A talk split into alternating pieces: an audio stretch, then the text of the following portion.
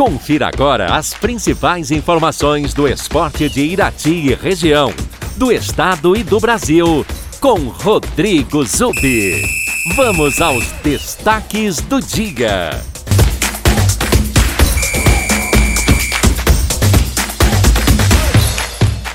Olá, amigos ouvintes da Super Najuá, bom dia a todos. Ontem, na Copa Irati de Futsal, dois jogos foram realizados no ginásio Batatão. O time do Canarski Amigos venceu o Itamar Saudi por 10 a 4. Já o Aurora ganhou do Embutidos Vilari por 4 a 2. Jogos em Rio Azul marcados para hoje no Campeonato Intercomunidade Série Prata, no ginásio Albinão. Às 19h30, o Rio Azul de Cima enfrenta o Pinhalzinho. Já às 20h45, o Marumbi dos Elias B joga contra a Barra do Rio Azul B. Campeonato Interlocalidades de Teixeira Soares, ginásio Romeu Neves, hoje serão realizadas duas partidas. Às 8 da noite, o time do centro enfrenta o Rio da Areia de Cima. Já às 9 horas da noite, o time da Vila Nova joga contra o João Ribeiro dos Reis. Primeira divisão do Campeonato Paranaense de Futebol, o segundo jogo da final aconteceu ontem no Estádio Olímpico Regional em Cascavel. A partida terminou empatada no tempo normal por 1 a 1. Com isso, a decisão foi para os pênaltis, já que no jogo de ida em Londrina também houve empate por 1 a 1. Nas cobranças de pênaltis, as três primeiras de cada time foram convertidas. Na quarta batida, o William Simões bateu e o goleiro Dalton do Londrina defendeu e o Londrina ficou em vantagem porque converteu a quarta cobrança. Na última batida, o Londrina poderia confirmar o título, mas o atacante Salatiel bateu e o goleiro Ricardo Ernesto do Cascavel defendeu. O Ricardo Ernesto, inclusive, que converteu a quinta batida do Cascavel. Na primeira série, então, houve empate em 4 a 4. Depois, o sexto batedor dos dois times marcou, sendo o do Londrina o goleiro Dalton. Então os dois goleiros bateram e converteram. Na sétima cobrança, o Carlinhos do Cascavel acertou a trave. Já o Augusto do Londrina converteu e deu a vitória ao Tubarão. Com a vitória nos pênaltis por 6 a 5, o Londrina se sagrou campeão paranaense 2021, conquistando o quinto título estadual em sua história. As outras conquistas do Tubarão foram em 1962, 1981, 1992 e a última tinha sido em 2014, quando Londrina foi campeão em uma final também disputada por dois times do interior, contra o Maringá, e também que foi decidida nos pênaltis. O Cascavel, que chegou a primeira vez na final do Campeonato Paranaense, o Futebol Clube Cascavel, perdeu a chance de conquistar o título inédito. Primeira divisão do Campeonato Brasileiro, 26ª rodada, tivemos ontem a vitória do Flamengo contra o Juventude por 3 a 1. Os gols da vitória do Flamengo marcados por Kennedy, Pedro e Andréas Pereira. Em Belo Horizonte, o Atlético Mineiro venceu de virada o Santos. O atacante Raniel, que já teve passagens pelo Cruzeiro, fez 1 a 0 para o Santos, mas o Galo virou com dois gols do argentino Nacho Fernandes em duas cobranças de pênalti, sendo o segundo pênalti o terceiro gol do Galo ele bateu, o goleiro João Paulo dos Santos defendeu, mas o argentino marcou no rebote. O outro gol do Galo na partida foi marcado pelo zagueiro Natan Silva. Em Chapecó, Chapecoense e Atlético Paranaense empataram por 1 a 1.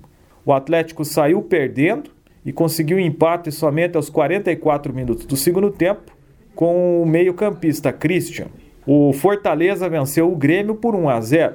O gol da vitória do Fortaleza foi marcado por Iago Pikachu. Em São Paulo, o Corinthians ganhou do Fluminense por 1 a 0. O garoto Gabriel Pereira marcou o gol da vitória do Corinthians. Já em Porto Alegre, o Internacional venceu o América Mineiro por 3 a 1.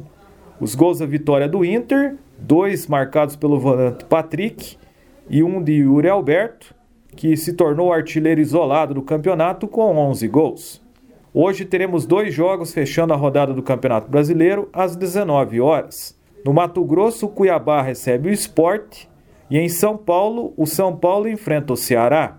O São Paulo que trocou de treinador ontem, o argentino Hernan Crespo foi demitido do clube e já foi substituído pelo ex-goleiro Rogério Ceni, ídolo tricolor como jogador e que comandou o clube em 2017, no início da carreira como técnico. O Crespo deixou o clube depois de 53 partidas obteve 24 vitórias, 19 empates e 10 derrotas, aproveitamento de 57,23%. O argentino ajudou o São Paulo a quebrar um jejum de nove anos sem títulos, com a conquista do Paulistão neste ano, na final contra o Palmeiras, mas foi eliminado nas quartas de final da Copa Libertadores pelo mesmo Palmeiras e da Copa do Brasil pelo Fortaleza.